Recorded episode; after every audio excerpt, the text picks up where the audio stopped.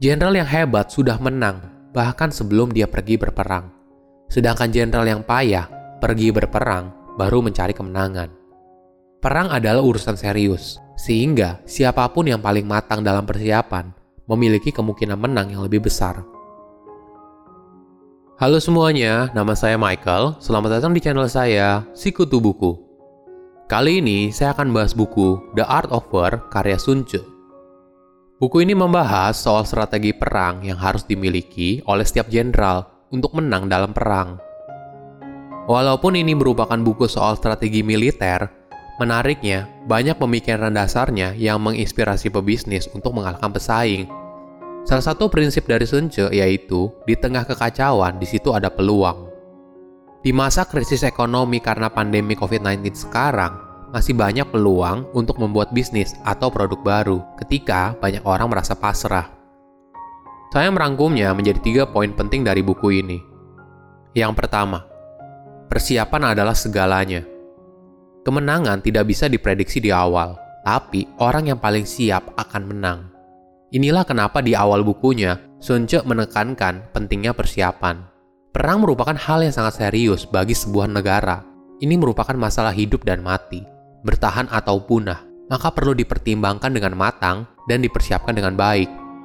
Sama halnya dengan bisnis. Apabila mau meluncurkan produk baru dan ingin all out promosinya, pasti harus dipersiapkan dengan baik.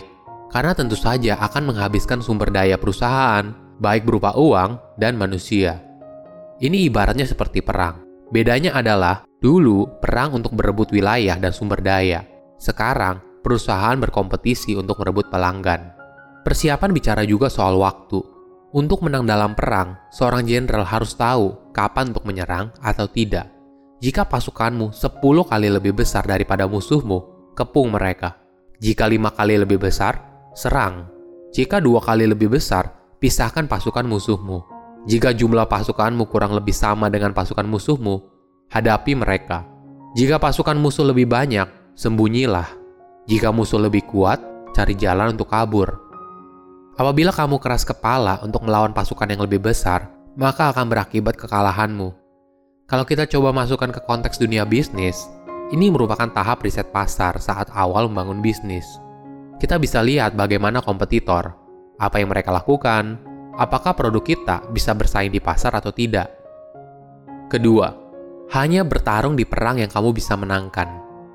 Jenderal yang hebat bukan jenderal yang cinta perang jenderal yang payah masuk dalam perang dan berpikir bagaimana caranya untuk menang. Jenderal yang hebat tahu bagaimana caranya bisa menang sebelum dia pergi berperang. Inilah sebabnya petarung yang hebat biasanya menghindari peperangan, dan itulah alasan kenapa dia tidak terkalahkan. Saya jadi ingat ketika baca komik Kingdom. Bagi yang baca komik Kingdom, pasti kenal dengan tokoh Ocean. Dia adalah jenderal hebat dan dikenal hanya bertarung di peperangan yang bisa dia menangkan. Ocean tidak pernah berperang di peperangan yang sudah pasti kalah. Inilah yang membuat Ocean sangat disegani setiap musuhnya. Ketika Ocean berperang, pasti Ocean menang. Memenangkan perang yang paling hebat adalah tanpa pertumpahan darah setitik pun. Kedua adalah menghancurkan strategi musuh. Ketiga adalah menyerang posisi politik musuh. Dan keempat adalah menyerang pasukan musuh. Dan yang paling buruk adalah menyerang kota musuh. Melakukan penyerangan ke kota musuh harus menjadi opsi terakhir karena pasti akan terjadi banyak pertumpahan darah dan kematian prajurit yang tidak perlu. Apabila dijelaskan ke konteks modern adalah, kita hanya masuk ke pasar yang blue ocean, di mana pesaingnya sangat sedikit atau bahkan tidak ada. Di situlah kita mampu menghasilkan kemenangan. Untuk lebih jelasnya bisa langsung tonton video saya soal blue ocean strategi. Ketiga, perang adalah soal tipu muslihat. Mungkin ketika kita baca soal tipu muslihat, kok kesannya kayak bermain curang. Mungkin kita harus pahami konteksnya dulu. Sun Tzu hidup dalam era peperangan. Senjata bisa digunakan sebagai perlindungan, juga bisa sebagai tipu muslihat. Di dalam perang, Sun Tzu menekankan pentingnya menggunakan tipu muslihat. Ketika kita bisa menyerang, kita harus terlihat tidak bisa. Ketika menggunakan pasukan, kita harus terlihat tidak aktif. Ketika pasukan kita mendekat, kita harus membuat musuh percaya kita masih jauh. Ketika kita jauh, kita harus membuat musuh percaya kita sudah dekat. Sebagai contoh, jika seorang jenderal ingin menyerang dari sisi kiri, dia harus membuat musuh bingung dengan mengirim umpan di sisi kanan. Ini berlaku juga sebaliknya. Bukan saja melakukan tipu muslihat, tapi juga mendeteksi adanya tipu muslihat yang dilakukan oleh musuh kepada kita.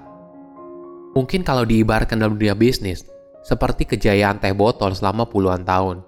Kemudian tiba-tiba muncul produk baru dari Mayora yang tidak pernah masuk ke dalam bisnis teh. Hingga akhirnya Mayora meluncurkan teh pucuk harum pada tahun 2011. Dalam waktu enam tahun, Teh Pucuk mampu melonjak tajam dan menjadi pemimpin pasar. Bahkan mengalahkan juara pasar sebelumnya, yaitu teh botol. Jenderal yang hebat sudah menang, bahkan sebelum dia pergi berperang. Sedangkan jenderal yang payah pergi berperang baru mencari kemenangan. Perang adalah urusan serius, sehingga siapa pun yang paling matang dalam persiapan memiliki kemungkinan menang yang lebih besar. Silahkan komen di kolom komentar pelajaran apa yang kalian dapat ketika baca buku ini. Selain itu, komen juga mau buku apa lagi yang saya review di video berikutnya.